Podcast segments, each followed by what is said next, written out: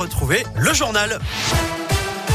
Avec vous, Philippe Lafière, ça roule comment ? Ça roule pas très bien, en particulier à l'entrée du tunnel sous Fourvière sur la M6 en direction de Marseille. Il y a un accident signalé sur la bretelle d'accès du périph' nord, porte du Val-Vert, et du coup ça coince à l'entrée du tunnel. Soyez très prudents, bouchon de 2 km.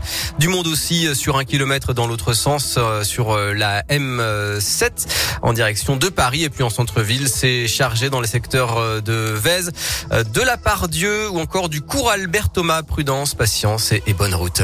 À la une de l'actu, cette bonne nouvelle pour les barmaids, les serveurs, les garçons de café. Les pourboires payés par carte bancaire dans les cafés et restaurants seront défiscalisés. Emmanuel Macron vient de l'annoncer pendant sa visite au Sira à Eurexpo Lyon. La mesure sera mise en œuvre dans les prochains mois. Elle vise à redonner de l'attractivité au secteur qui peine à recruter. Les pourboires payés par carte bleue seront donc sans charge pour les employeurs et sans impôt pour les salariés.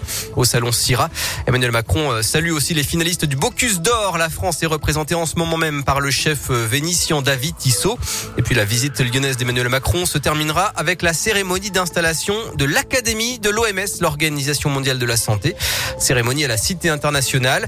C'est un lieu de formation au métier de la santé qui doit ouvrir à Gerland en 2023. Le chef de l'État prononcera un discours tout à l'heure. Dans l'actu, un chauffeur TCL légèrement blessé. Son bus a été la cible de jets de projectiles dans le 9e arrondissement de Lyon, rue Falzan, hier soir. Selon Lyon Mag, une plainte a été déposée. La circulation des bus est limitée dans le secteur. 90 000 euros d'amende pour Laurent Wauquiez, le président d'Auvergne-Rhône-Alpes, Christophe Guilloteau, le président du département du Rhône, et Michel Picard, maire de Vénissieux. En cause, le non-respect de la parité dans leur collectivité en 2019, selon un rapport du gouvernement publié par Mediacité.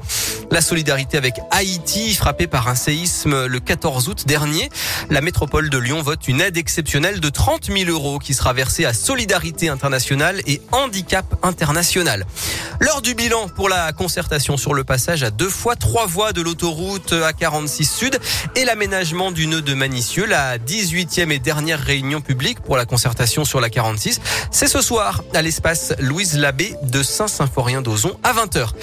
SOS Médecins en grève aujourd'hui. Ils demandent des hausses de tarifs pour les visites à domicile. Et puis les agents de la ville de Lyon seront à nouveau en grève jeudi. Le conflit porte sur le temps de travail notamment et le droit de grève. Ils rencontrent le maire Grégory Doucet en début d'après-midi. Mais les discussions avec la direction sont au point mort selon les syndicats.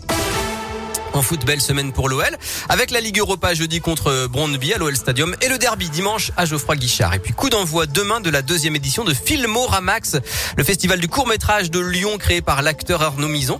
20 films de 1 à 25 minutes en compétition internationale et 5 en compétition régionale. C'est à partir de demain avec Radio Scoop.